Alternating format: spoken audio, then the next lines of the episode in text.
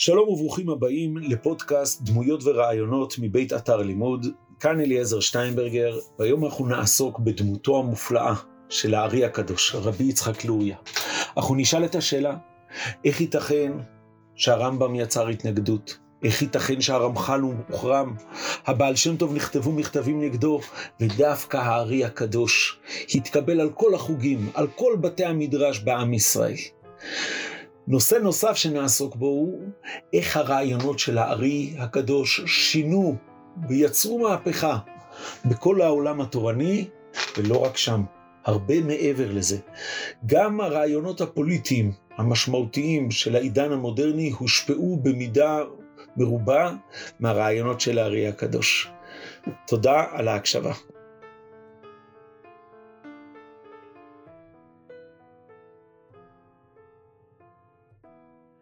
הסדרה שנעסוק בה תעסוק בהשפעה של רעיונות מהעבר על ההווה שלנו.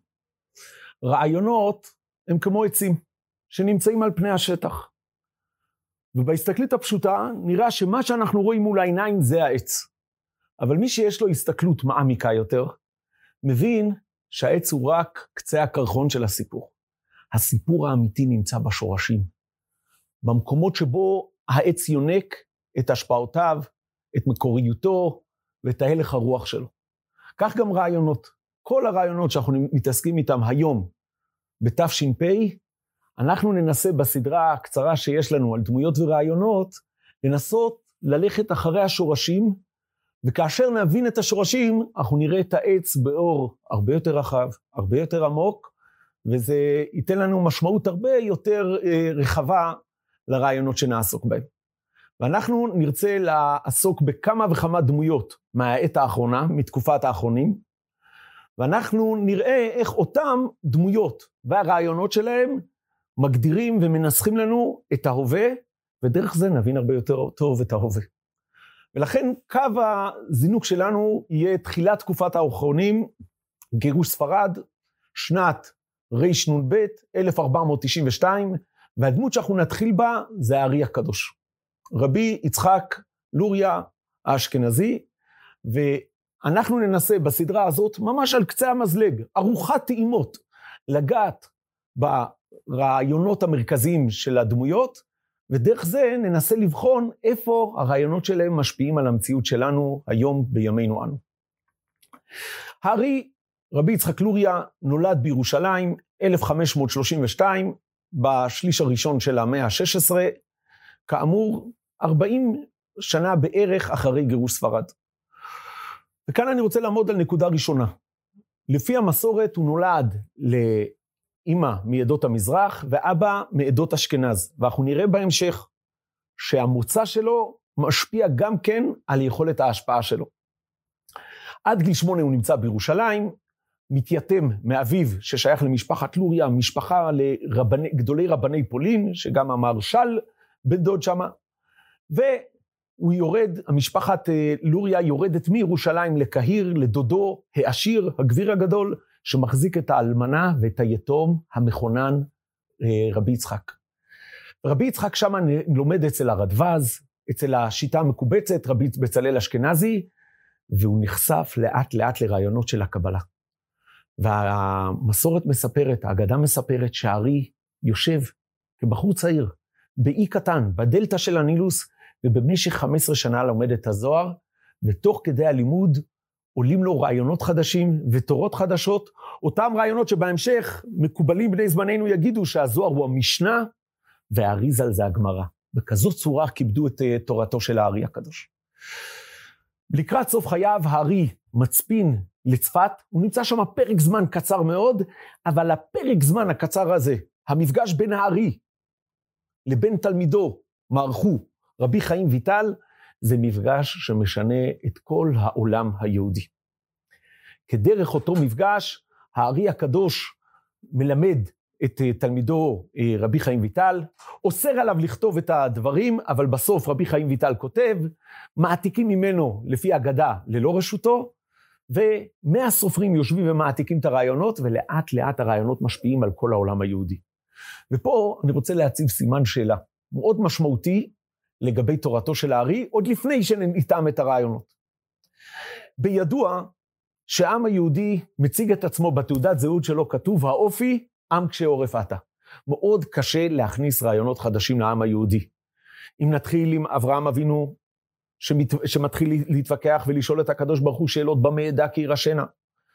זה עובר למשה רבנו, הראיני נא את כבודיך, וכל הוויכוחים שיש בין משה רבנו לעם ישראל במדבר. וכן הלאה, גם הנביאים לא היה להם חיים קלים כאשר הם ניסו לבוא ולהנחיל רעיונות לאותו עם שמוגדר עם קשה עורף עתה. בואו נעבור לתקופות הרבה יותר מאוחרות, כאשר אנחנו מגיעים לרמב"ם, שמכניס את הפילוסופיה לתוך הבית המדרש, או בתקופת הגונים המוקדמת יותר, שמתחילים לאט לאט להיכנס רעיונות של פילוסופיה, האם זה עובר בקלות? ממש לא. חכמי פרובנס בדרום צרפת מעלים באש את, את ספרי הרמב"ם. בואו נעבור לעוד דמות, הרבה יותר מאוחרת.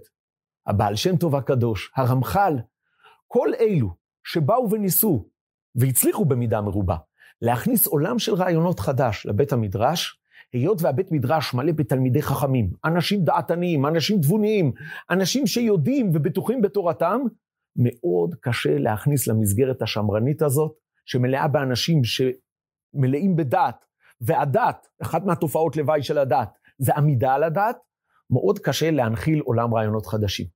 וראה זה פלא, כשזה מגיע לארי הקדוש, הוא אולי היחיד בהיסטוריה של העם היהודי, שמגיע עם תורה חדשה, והתורה מתקבלת על כולם.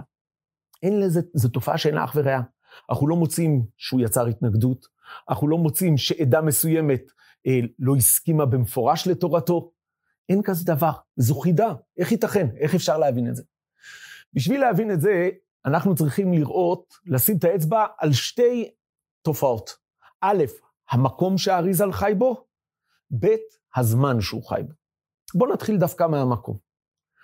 כשאריזל מגיע לצפת, כותב ההיסטוריון, מי שלימים היה נשיא מדינת ישראל, זלמן שזר, מעולם לא היה בהיסטוריה של העם היהודי קילומטר רבוע, שהכיל בתוכו קבוצת חכמים כל כך משמעותית. מעולם לא היה כזה דבר, והם עצמם היו מודעים לכך, ואני אומר את זה הערה בסוגריים שאני לא אכנס אליה, הם סבורים חלקם שהגיעה העת לחדש את השמיכה, מדוע? כי חכמי ישראל, חכמי ישראל חיים בארץ ישראל. מי חי שמה? קבוצת החלומות של חכמי ישראל, מערי ברב, בית יוסף, מביט, מערי גלנטי, מערי צהלון, האלשיך, רבי שלמה אלקבץ, רבי חיים ויטל, גדולי עולם, ולא אמרתי את כולם עדיין.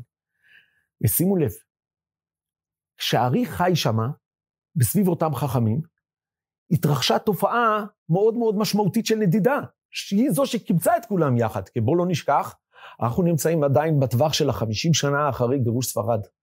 והמגורשים יוצאים מספרד, חלקם הגדול נוהר מזרחה לכיוון האימפריה העות'מאנית, ובשנת 1517 האימפריה העות'מאנית כובשת את צפת, את צפת ומגורשים מרגישים בנוח בצפת. למה? סיבות מאוד מעניינות. האימפריה העות'מאנית, רובם הגדול היו חקלאים, היה חסר להם סוחרים. מי יודעים להיות סוחרים? היהודים. עוד תופעה מאוד מעניינת, צפת מאוד מזכירה למגורשים את ארץ המקור, את ספרד, ארץ ערים וגבעות, ארץ שאפשר לעסוק בה במסחר המקורי של יהודי ספרד. מסחר בצמר, מסחר ביין, וצפת מתאימה לתפאורה שמגורשי ספרד חיפשו. וזה מסביר את הרגע המאוד מאוד נדיר הזה, שבמקום אחד לאט לאט נקבצים גאוני הגאונים שחיים בהרמוניה. וכאשר האריה הקדוש מגיע לעיר הזאת, וכולם מבינים שמדובר בענק שבענקיים, והתורה שלו, הרעיונות שלו, מתקבלים על ידי כל החכמים בעיר, באופן טבעי העולם היהודי מוריד את הראש. משל למה הדבר דומה? אנחנו נמצאים כעת בתקופה של מגפת קורונה. אם יבוא חוקר מאוניברסיטה, נגיד, הכי הכי הכי טובה בצ'כיה, ויודיע קבל עם ועדה, מצאתי תרופה לקורונה. מן הסתם יגידו, תביא ראיות, תוכיח, מי אתה בכלל ש...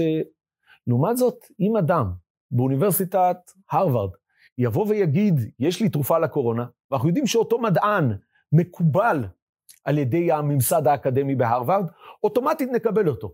מדוע? כי אם אותו חוקר, אותו מדען באוניברסיטת הרווארד, עבר את המסננת של העולם האקדמי של אותה אוניברסיטה יוקרתית, אנחנו מיד מבינים, כנראה הוא מדבר דברי טעם. להבדיל אלף אלפי הבדלות.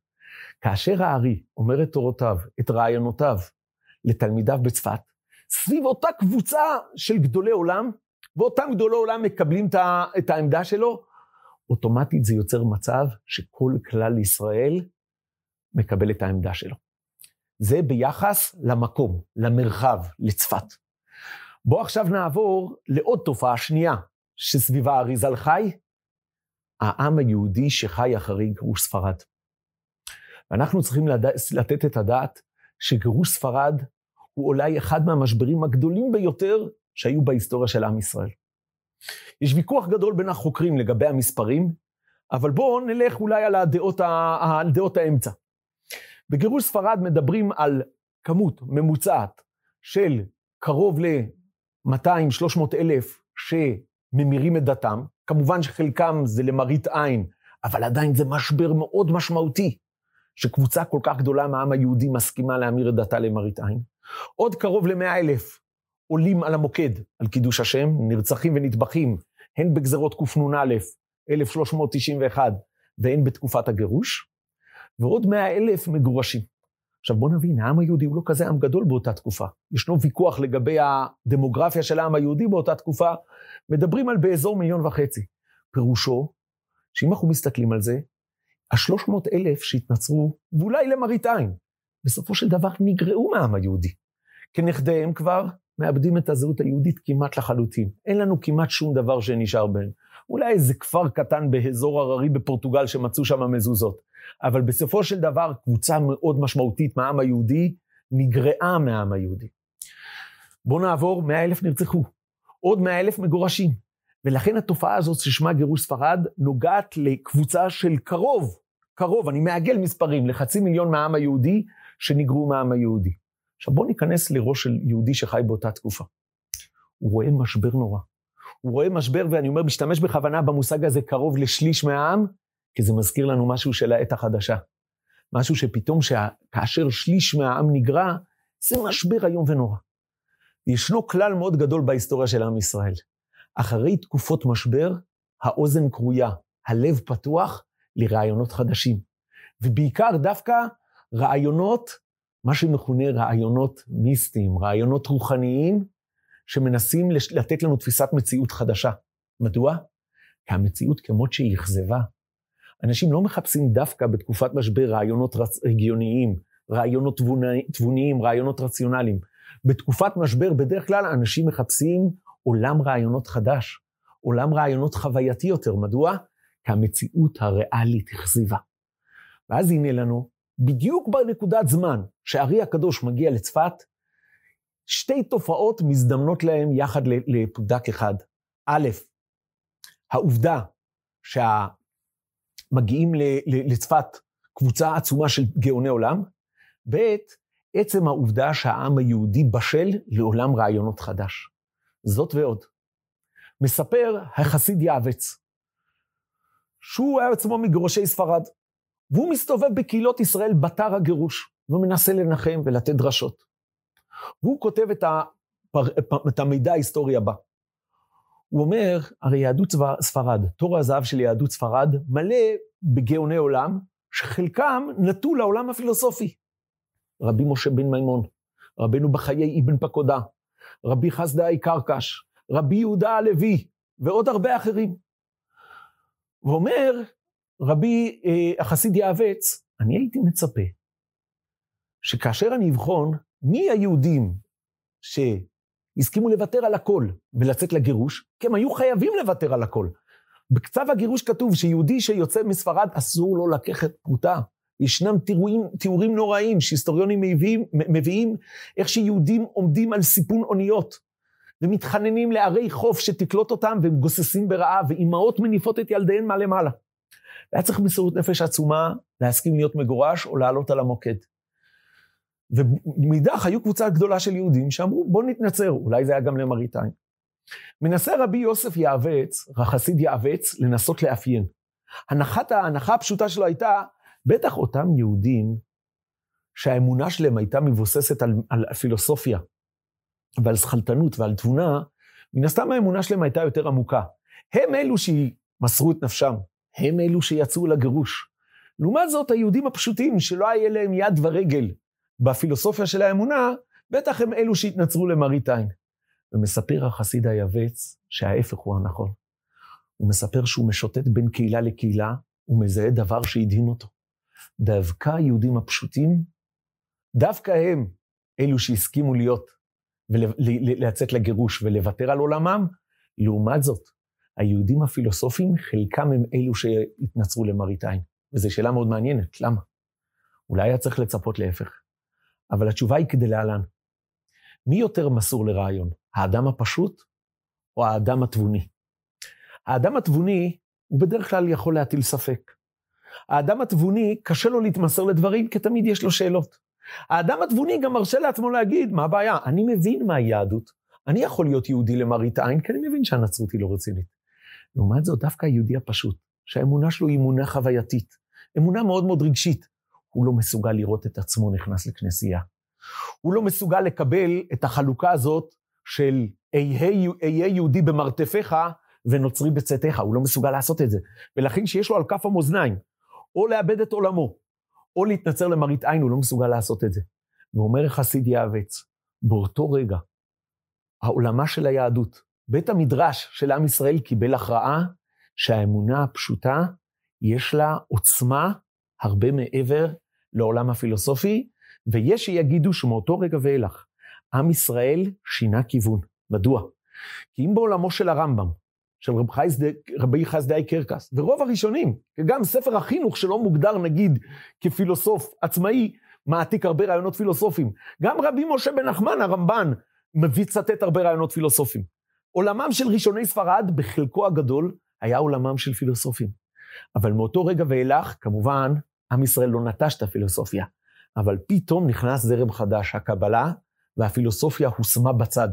אני נזהר בלשוני, אני לא אומר שהתבטלה, עד היום יכולים להיות פילוסופים יהודים דגולים. אבל מאותו רגע ואילך, הפילוסופיה כבר לא נמצאת במזרח של הבית המדרש. היא נכנסה קצת לקצה, היא יושבת על ספסל בצד. מה נכנס פתאום? תורה חדשה. תורת הקבלה נכנסה. וחלק מההיסטוריונים טוענים שהסיבה שהעם ישראל היה כל כך בשל, אוזנו הייתה כל כך קרויה לקבל רעיונות חדשים, זה העובדה שהפילוסופיה אכזבה. הנה לנו שתי תופעות, שני זרמים, שהזדמנו לאותה עיר, צפת, עוד לפני שהערים מגיע. וכשהערים מגיע, שתי התופעות מושיטות, מושיטות יד פשוטה לקבל את תורתו של הארי. העובדה שקיבוץ גדול של גאוני עולם נמצא באותו עיר בעקבות גירוש ספרד, והעובדה שהזמן, התקופה, יצרה את אותו משבר שגרם ליהודים לחפש תורות חדשות ורעיונות חדשים. ומול זה עומד הארי ומתחיל ללמד את תורתו, וכאמור זה מסביר לנו איך התורה התקבלה, גם על הבית מדרש של הגאון מווילנה, גם על הבית מדרש של החסידים, גם על גאוני חלב, גם על חכמי מקנז, כולם מקבלים את תורתו של הארי ז"ל. אין התנגדות. מדוע? הוא יושב בעיר צפת, במקום הנכון ובתקופה המתאימה. אנחנו ננסה, בזמן מאוד קצר, לגעת ברעיון קצר מאוד של הארי, ולנסות להבין איך אותו רעיון מופלא של הארי, שבינינו אולי הוא נתפס כרעיון פשוט, אבל צריך להבין שלפני הארי הקדוש, הרעיון הזה אולי היה קיים, אבל לא הונכח באותה מידה, ואיך אותו רעיון הוא רעיון שמשנה את העם היהודי, ויש חוקרים שטוענים שהוא לא רק משנה את העם היהודי, הוא משנה את כל העולם כולו. והרעיון שאני ארצה לעסוק בו, זה רעיון של תיקון עולם, שמתחיל מתורתו של הארי הקדוש, ואני אנסה להראות איך הרעיון הזה היכה גלים בכז, בכזאת צורה משמעותית, והשפיע על כל החברה היהודית בשלב א', ובשלב ב' הוא משפיע על כל העולם כולו. אחת מהתורות הידועות של הארי זה תיאור בריאת העולם. וכמובן מדובר ברעיונות מאוד גבוהים, שאני מדגיש שבמסגרת שאנחנו נמצאים בה, לא נוכל לגעת אפילו בקצה קצם, וזה דורש לימוד, וזה דורש עיון, וזה דורש רב ותלמיד, ולכן אני מחפש בעיקר את השלב הסופי של הרעיון, לא עומק הרעיון ניגע, אלא אנחנו ניגע מה השימוש של הרעיון. נהיה צריכים להגדיר את הרעיון, אבל בעיקר נעסוק עם כל הזהירות שהדבר מחייב, במשמעות של הרעיון, המשמעות האנושית, מה שהרעיון הזה גרם לאנשים. כשהארי מתאר את בריאת העולם, הוא עומד מול בעיה שהתנ"ך עוסק בה הרבה, חז"ל עוסקים בה הרבה. איך ייתכן שהקדוש ברוך הוא, כל יכול, אינסופי, נוגע במציאות מוגבלת? והתנ"ך עצמו, ישעיהו הנביא, נוגע בזה הרבה, ואומר, אל מי תדמיוני וישווה, יאמר קדוש. אין שום כלי באנשים קרוצי חומר, אשר מעפר יסודם, לדעת ולהכיל את הרעיונות האלוקיים האינסופיים. אין שום דרך להבין את המציאות של אינסופיות, כי אנחנו סופיים. ולכן אומר ישעיהו הנביא, כי לא מחשבותיי מחשבותיכם ולא דרככם דרכיי, מדוע? כי גבו שמיים הארץ, כן גבו דרכיי מדרככם ומחשבותיי מחשבותיכם. ואז בעצם העמדה היא שאין לנו שום דרך להבין את הקדוש ברוך אבל אומר הגאון מווילנה, הגדרה כוללת על תורת הקבלה בכלל ועל תורת הארי בפרט. הקדוש ברוך הוא נסתר מצד עצמותו ונגלה מצד מעשיו. ואני אנסה להסביר מה הדבר, למה, מה הדבר דומה. משל לשני עובדים שנמצאים במפעל. נניח הם עובדים בחברת ענק. ולהבדיל אלף אלפי הבדלות. הם עובדים נגיד בחברת מייקרוסופט. הם מעולם לא פגשו את ביל גייטס. עובד אחד מגיע, עושה את עבודתו, מה שאומרים לו לעשות הוא עושה, ובסוף החודש הוא לוקח משכורת והולך הביתה. עובד אחר, גם, הוא עובד בדרג, שניהם עובדים בדרג ביניים, מעולם לא ראה את ביל גייטס, מעולם לא דיבר איתו. אבל מה? הוא מאוד סקרן. הוא מנסה לראות איך ביל גייטס מפעיל את החברה שלו. מה המגמה שלו, מה התגובות שלו, מה הרצונות שלו. עכשיו שימו לב, הוא מעולם לא דיבר עם ביל גייטס, הוא מעולם לא שמע אותו, מעולם לא ראה אותו. אבל מה? האם הוא לא מכיר אותו בכלל? בטח שהוא יכול להכיר אותו. הוא יודע איך הוא מתייחס לשדרת המנהלים, הוא יודע איך הוא מוכן לקבל טעויות, הוא יודע מה היחס שלו לעובדים, הוא יודע מה המגמות שלו, מה הכוונות שלו, למרות שהוא לא ראה אותו מעולם. עד כאן המשל. בנמשל, עד הקבלה, הקדוש ברוך הוא היה מעל המציאות, כי לא מחשבותיי מחשבותיכם. באה הקבלה וניסתה להגיד, כן, אבל עדיין אנחנו יכולים להגדיר את הנהגותיו, את מעשיו. אבל גם הקבלה עשתה את החלוקה שהגאון מדבר עליה.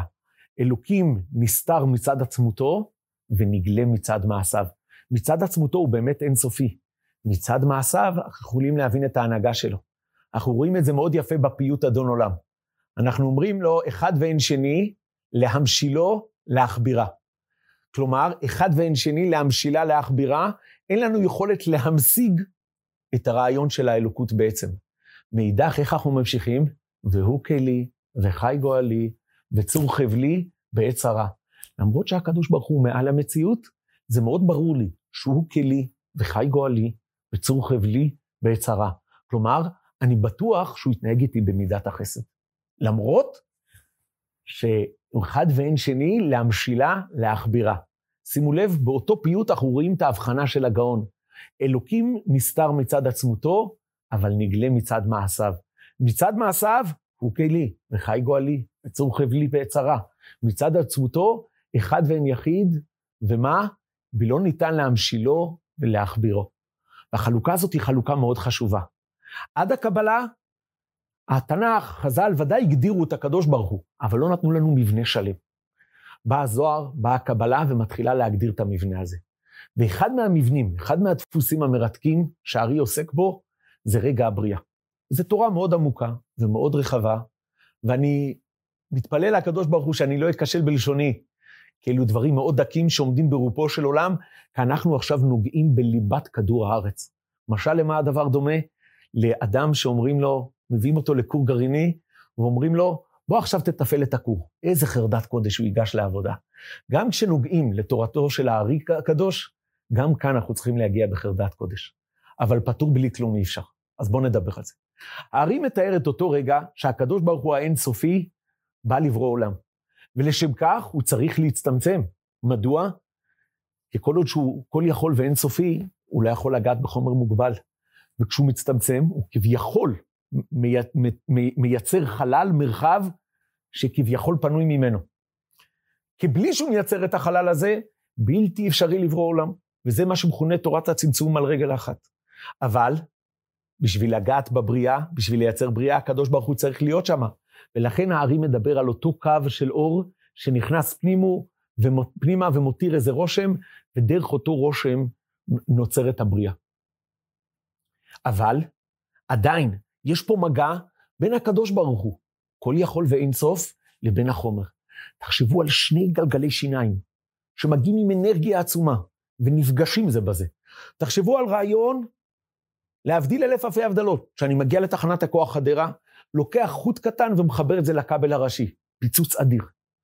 אומר הארי, אותו רגע שהקדוש ברוך הוא בורא את העולם, יש מגע בין האור אינסוף לבין החומר, נוצרת שבירת הכלים. שבירת הכלים זה אותם, אותם רסיסים, אותם ריקושטים של המפגש בין הקדוש ברוך הוא כל יכול לבין המציאות.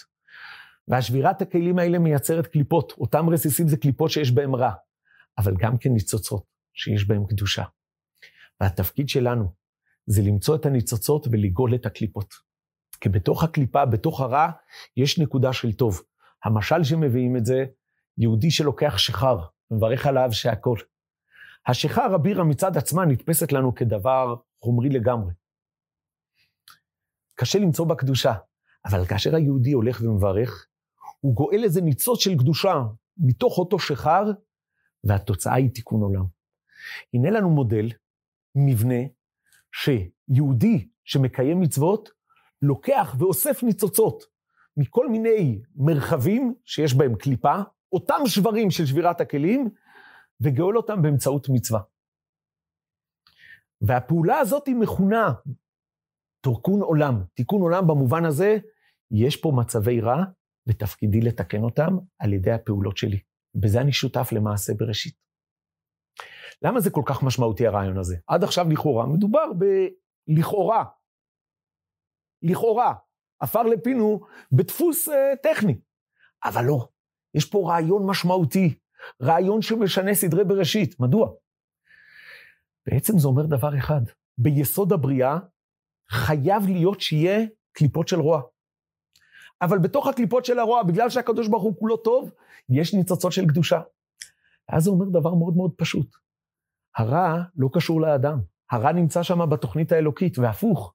ליהודי עצמו יש תפקיד גואל, תפקיד של לגאול את הניצוצות מתוך הקליפות, ועל ידי זה הוא מביא את הגאולה. שימו לב, הארי מציג לנו פה עולם רעיונות חדש שלא היה מצוי קודם. תחשבו על היהודי שמגורש בספרד. הוא שואל את עצמו, על מה השם עשה לי ככה? והוא אומר לעצמו את התשובות הידועות, על עוזבם את תורתי. והוא צודק במידה מסוימת, ודאי שזה נכון. אבל התורה של הארי היא תורה מנחמת. היא אומרת, אתה צודק, ודאי שאם היינו מקבלים, מקיימים מצוות, זה לא היה קורה. אבל תקשיב, יהודי, זה לא קשור רק אליך. בתוכנית הבריאה זה אמור היה להיות. תוריד את האשמה מעל, מעל, מעל הכתפיים שלך. הקליפות היו שם לפניך. תחשבו איזה עוצמה, איזה יד מלטפת, איזה חיבוק מנחם יש כאן לאותו יהודי שעובר את המשבר הנורא של גירוש ספרד, ואומרים לו, כל הגירוש שקרה, זה קשור לאיזה תוכנית ענקית. אל תיקח את האשמה רק עליך, לא רק אתה אשם. זה קשור לאיזה תוכנית שנמצאת ביסוד הבריאה. ותקשיב, יש לך תפקיד גואל בתוך המערכת הזאת. כי אם אתה נמצא בכור ההיתוך של הקליפה, פירושו שאתה נוגע בניצוץ. ואז מה זה אומר ליהודי? אני בכוחות עצמי יכול לגאול. אז אם דיברנו על זה, שיש פה רעיון מאוד מנחם, שהרע לא קשור אליי, הארי מאידך נותן ליהודי גם כן עוד כוח עצום. הוא אומר לו, הגאולה נמצאת בידיים שלך. לפני הארי יהודי היה שואל את עצמו, אני עושה גאולה? איך אני יכול לגאול? מה, אני משיח? בא הארי ואומר, כל פעולה של מצווה, כל חסד, כל חיוך, כל תפילה, זה עוד ניצוץ שאספת. תחשבו איזה תפיסה מנחמת, איזה תפיסה מרגשת, איך זה בעצם מים קרים על נפש עייפה. הוא בא לאותם היהודים שעברו את המשבר הנורא של הגירוש, ואומר להם, תקשיב, הרע, אל תיקח אחריות על הסבל. נכון, יכלת אולי להיות יותר טוב. מפני חטאינו גלינו מארצנו. אתה צודק, יש כזה דבר. אבל זה לא רק בגלל החטאים שלך. זה לא אשמה שלך. יש פה עוד מרכיב. הרעיון הגדול של תיקון עולם. וההפך, תדע לך, בתוך כל הסיפור הזה, יש בידך לתקן את המציאות. טוענים היסטריונים שהרעיון הזה של תיקון עולם, הראשון בעולם, בכל ההגות העולמית, שמציג את זה זה הארי. ולכן, בהתחלה זה משפיע על עולמו של הבית מדרש, וכל כך הרבה יהודים לאט לאט נכנסים לעולמה של הקבלה. אבל זה גם חוצה את הגבולות של הבית המדרש, כי תורתו של האריזל, ממש לאחר פטירתו כבר מתורגמת ללטינית, ופתאום העולם מבחוץ שומע על איזה סט של רעיונות שמציג איזה שיש ניצוצות, שברי, שבירת כלים וקליפות, ויש ניצוץ בתוך הרע, והאדם הפשוט יכול לתקן את זה, ופתאום בני אדם מבינים, אנחנו יכולים לתקן את העולם. אל תשכחו, בעולם העתיק, האדם הפרטי מתייחס אל עצמו כאל חדל כוחות. חסר אונים, אין לי יכולת להשפיע על המציאות. בא הרי ואומר שבפעולה טובה אתה מתקן את המציאות. ובאים היסטוריונים ואומרים, הרעיון הזה יוצא מגבולות בית המדרש, מתחיל הרנסאנס, בהמשך הנאורות, ואז אנשים מבינים, בידי לתקן את העולם. אין שום הוגה לפני האריזל, בכל ההגות העולמית, שהציע כזה רעיון, והחוקרים מוציאים את השורש, שמתחיל מבית מדרשו של הארי, שפונה לתנועות החברתיות, שמגיעות אחר כך בהמשך, במאה ה-17, במאה ה-18, רעיונות של תיקון עולם. לא לחינם, בכל כך הרבה תנועות במאה ה-19 היה נוכחות יהודית כל כך גבוהה, בסוציאליזם, בקומוניזם, בכל התנועות החברתיות של תיקון עולם, היה נוכחות יהודית עצומה. מדוע? כי אצל היהודי זה היה פשוט. הוא הגיע אחרי תורתו של הארי. בידי לגאול את אותם ניצוצות, בידי לתקן את העולם. ולכן כל התנועות הגדולות שבידינו לתקן את העולם מתחילים מאותה רעיון, מאותה עמדה. הדבר הזה קשור לימינו אנו. היום אנחנו כבר חיים במרחב הזה. אנחנו נמצאים מול העץ הזה שאומר לנו, תקשיב, כל פעולה שאתה עושה מקרבת את הגאולה. אתה מוציא את הניצוצות. אתה מתקן את העולם. אבל בוא לא נשכח, אם אנחנו מנסים לחפש את השורש של העץ, הכל מתחיל מאותו תיאור גאוני, מדויק, עמוק, איך שהארי בא עם תורה חדשה של תיאור הבריאה, ואותה תורה בסופו של דבר, וזה בעיקר מה שאני רוצה לה, להגיד, הרעיון של תיקון עולם, שבידינו לתקן את העולם. והתורה הזאת היא מנחמת יהודים אחרי פוגרומים קשים. והתורה הזאת היא מנחמת יהודים אחרי המשבר הגדול של השואה, והתורה הזאת היא נותנת ליהודים כוח להקים מחדש את שיבת ציון, את הבתי מדרש. יש בידינו לתקן עולם. יהי רצון שנזכה להיות שותפים לאותו תיקון עולם. תודה רבה.